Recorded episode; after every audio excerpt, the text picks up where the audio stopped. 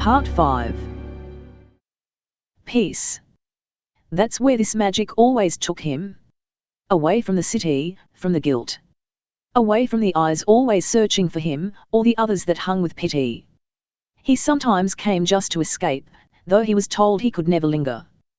He felt the blue light wash through his veins as he passed over into that world, out into the altered. He dropped all constraints of the world that bound him. Up was neither down nor above, it simply was just.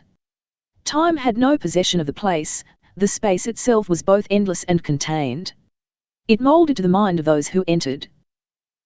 Today in the altered, the world was cavernous. The blue light that exploded in each moment sucked the invisible walls that surrounded him, as if in a large cave.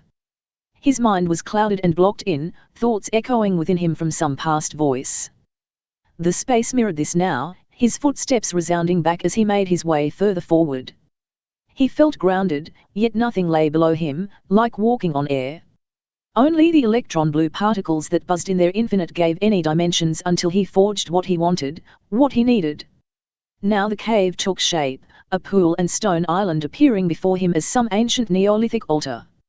Voices danced in his ear, tantric sounds that soothed and caressed him. He made his way forward to the large stone slab and placed a book upon it from his pocket. It was the same book he used to enter this realm. It was his key to all the wonder. He opened the book to an appropriate page and rolled up his sleeves. He then dug his hands deep into the rock which was soft like sand. He pulled his fist up, creating two stone flasks that slowly turned transparent. He made the flasks similar to those found in laboratories that contain a host of nature's wonders. As a child he loved seeing the different colored liquids swirling in the base, waiting to be mixed into a kind of magic. Out of his pocket he took a thimble with a small spike at the end and dug it quickly into his wrist. His face registered no pain, only the calm that had found him when he entered the world. He drained his blood into the flask on his left, filling it almost to the brim. Already the blood had begun to change, flecks of red crystals had begun to form, darkening the blood and forming lumps in the flask.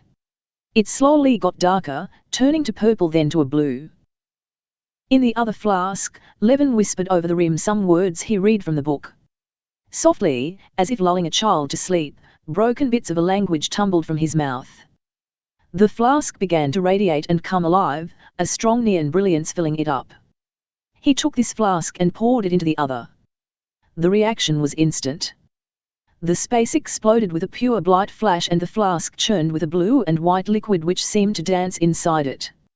Levin smiled, another successful transformation. He looked at his wrist, it had healed. Nothing showed where he had dug so willingly into his skin. He popped a stopper into the flask and bowed in appreciation. He muttered a few more words, which rebounded off the walls of the cave and seemed to disappear up beyond, collected by winds that blew a soft smell of eucalyptus. Levin picked up the book and put it once more into his pocket and began to retreat his steps, mumbling some words under his breath. The world collapsed and he returned back to his apartment quickly, his hand gripping the table once more. He opened his eyes to find he was now not alone at the table. Hello Levin, long time no see she said.